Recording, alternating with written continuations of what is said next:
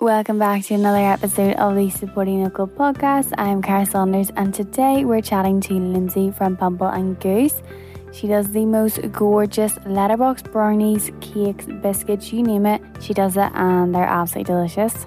In this week's episode, we're going to be chatting about how she was spreading positivity in such a negative time that was 2020, working with and supporting other local businesses, and growing the brand whilst keeping it personal. And if you want to go have a nosy at what Bumble and Goose do, all links for everything will be in the description. So you can go and have a little shop, have a little browse over their Instagram, and also check out this podcast on Facebook or Instagram. It is Supporting the Local Podcast, and we share lots of info about all of our guests, past and present. Also, if you're enjoying this podcast, and I hope you are, please go over to Apple Podcasts or wherever you listen and leave us a review. It means the world to me, and you can let me know what you think and also who you want me to chat to next and let's go chat to Lindsay. I am Lindsay. I'm 44. I'm married to James, and we have a 20 year old daughter. Oh, three Labradors and a cat called Henry. So I worked for the NHS for nearly 18 years. Wow initially as a nurse and then the last 12 years as a health visitor. So supporting new mums and their babies right through until they went to school. So then uh, life took a bit of a unpleasant turn for James and I, and we had a series of miscarriages. Four. Oh, no. And that made, well, the grief and the isolation and the anxiety and everything that came with that awful time in our life just made health visiting too difficult. Mm-hmm. And I was just not in a good place at all. I was anxious, I was grieving, and I just didn't have anything to give to the mummies that I was working with. Yeah. So in typical Lindsay fashion, I resigned without a plan. Um, you do when you've got a, a, a mortgage and you know life. But I just I couldn't do it anymore. It was just such an awful, awful dark time, and I was in such a, a terrible place. And my mom and, and my husband both said to me, "Look, you can't keep doing this. It's just awful." Um, you're you know you're, you're just hurting yourself so i resigned and then I took quite a while, a number of months, probably about a year at home, just recovering and, and, and trying to feel better about, about life. And while I was doing that, I had cognitive behavioral therapy. Mm-hmm. And my therapist, Alistair, told me that I needed to stop sitting on my sofa every day watching TV and that I needed to find something to channel my energies in and to, to channel my kind of my, my mind. He said, you know, you're used to having a career, you're used to being out at work every day and, and, and now you're not. And he said, an idle mind is an anxious mind. So an anxious mind is an idle mind. An anxious mind is an idle mind. so I started to bake, which is something that I had done as a child with my mum and something that I always would have done kind of occasional Sunday. I would have baked some stuff and taken it into work or you know bake something for for the house but i started to bake kind of regularly nearly kind of with fervor because it was something to do because i found when i was baking i was thinking about what i was doing and i wasn't thinking about the losses that we'd had and, yeah. and how awful life was at that time so it became a bit of a kind of baking every day baking lots and my husband said, Lindsay, we're on one income and you're baking it all away. Do you think that maybe we could look to sell some things? Mm-hmm. Um, so we kind of thought, well, you know, maybe I could make a few birthday cakes and a few bits and pieces. And a couple of times I had posted stuff to my sister who lives in Edinburgh. We thought, well, you know, we could post brownies to her. Why can we not post them to other people? So that was where it kind of the, the idea evolved from. And I think life's funny like that. You don't always know what's in store for you and you can plan and plan and plan, but but sometimes life takes its own route. This was all kind of just a handful of months pre-pandemic. And we were just getting off the ground and my husband had built us a, a website. Then the pandemic happened and I thought, oh dear, well, this is dead in the water before yeah. it's, it got started. But it was completely and utterly the opposite. Once we realized that we were allowed to stay open because we were a food business, it just went completely and utterly insane. Uh, we were inundated with orders, and it was lovely because there were lovely orders. We were sending gifts to people who couldn't see their loved ones, who couldn't see their their friends. And so it was so nice because I kind of felt like we were the facilitator. Yeah. We were able to send things on behalf of people.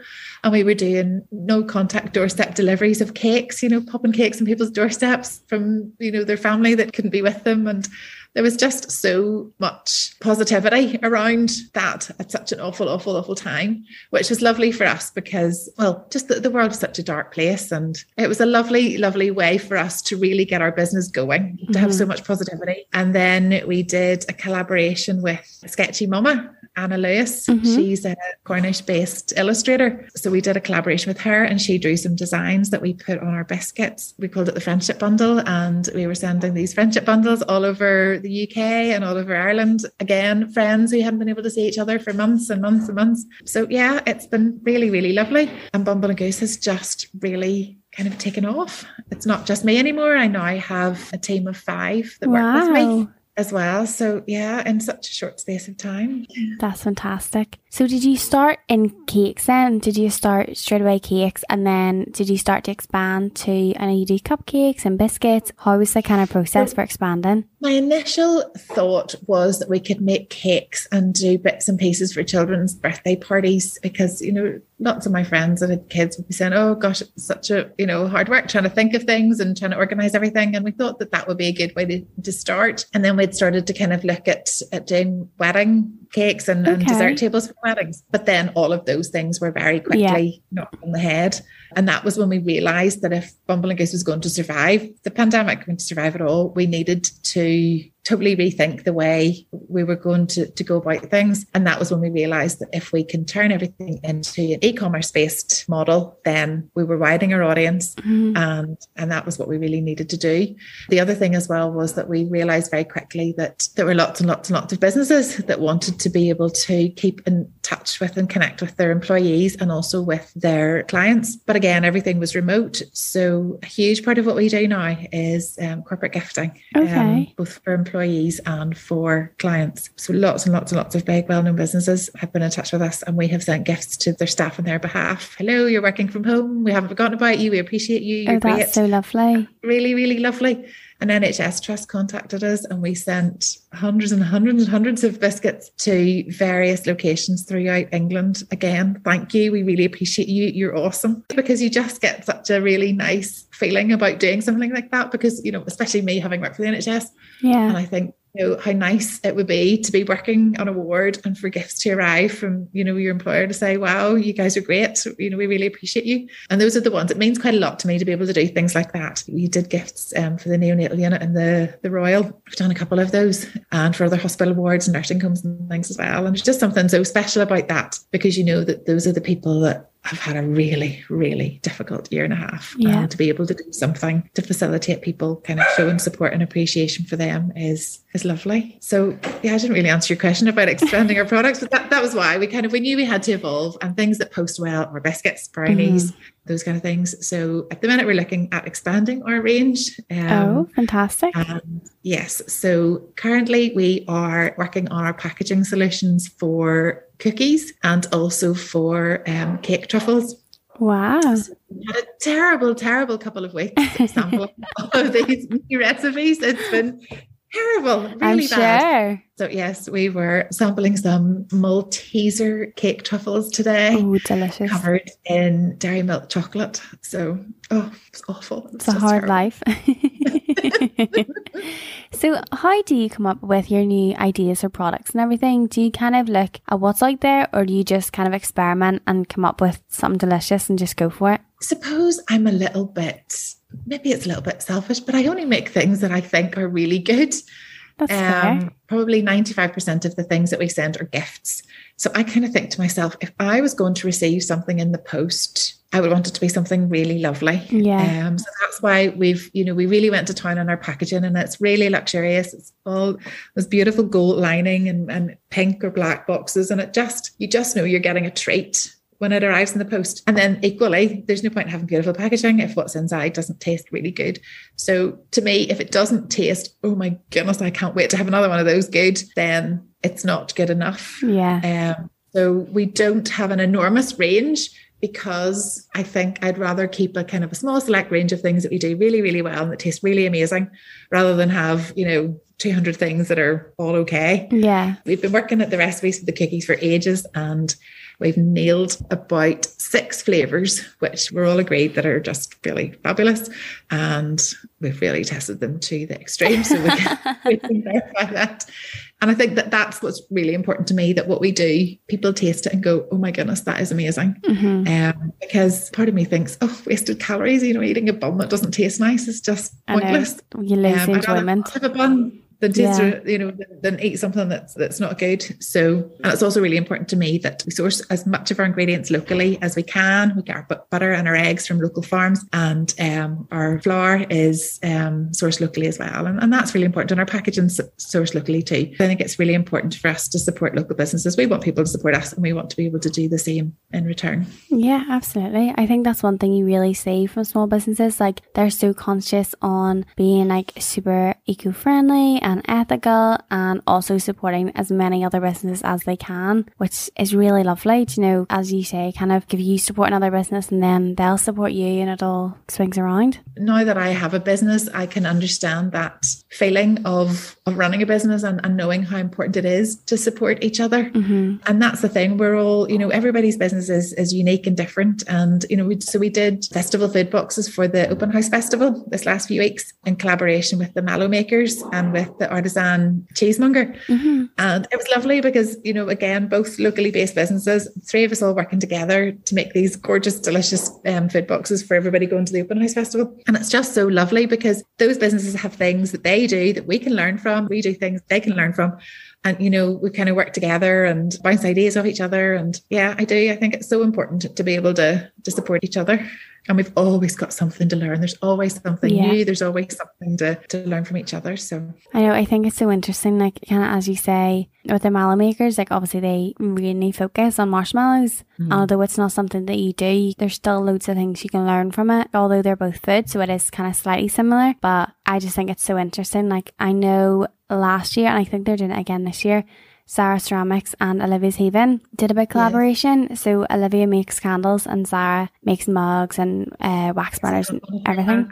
Yeah, they're gorgeous. I was chatting to them and they said, you know, they learn so much from each other, even though what they do is completely different. I find collaborating so special and so interesting. It is. It's lovely, and it's it's very flattering, and it's you know it's a privilege to be able to work with another business. Yeah. Yes, I, I ordered one of Sarah's mugs. I was sitting on ready to hit the button when she released them, and I absolutely love it. It's my favorite mug. Yeah, she's absolutely brilliant. She's phenomenal. She's doing so well, isn't she? Yeah.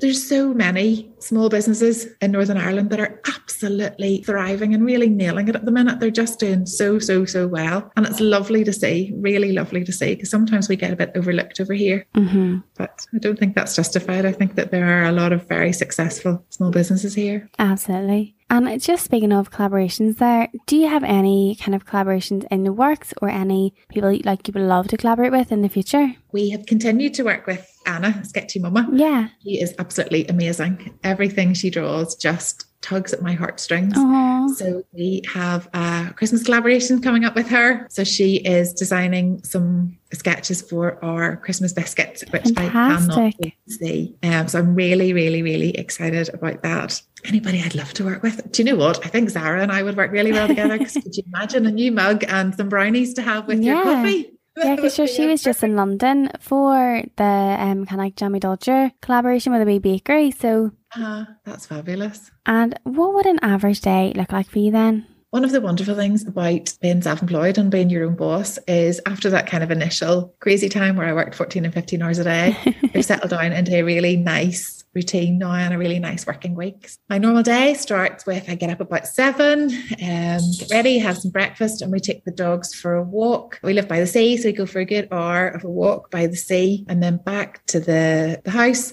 And then I would print off all the orders and then uh, we head out to the bakery. I'm still really involved in the baking, but sometimes the girls will say, right, Lindsay, you know, shove off, let us do yeah. this. You go into the admin. And then yeah, we start the start the baking. Um, so everything is made to order. Um, so sometimes people will phone up and say, "Can I come and collect a cake today?" We don't keep stuff. We don't keep cakes made. Mm-hmm. Um, we we bake everything to order. So yeah, we just go through the orders, see what we need, and then we get baking. And then as the day goes on, well, we always stop. Eleven o'clock is coffee time, and coffee time's great because there's always something. There's always some leftovers or something new to try. Today it was yes, Malteser truffles, and then so lunchtime is usually kind of about one, and again it's just kind of downtime, bit of catch up. And then after lunch, we pack up everything that we've baked or else we decorate the cakes and all our deliveries go out in the afternoon. So my dad and my father-in-law are my two delivery drivers. Oh. They rock up in the afternoon and off they go with the, the cakes and the, the deliveries. And yeah, and that's it. And then kind of later in the afternoon, once the girls go home, that's when I start to do all of the admin.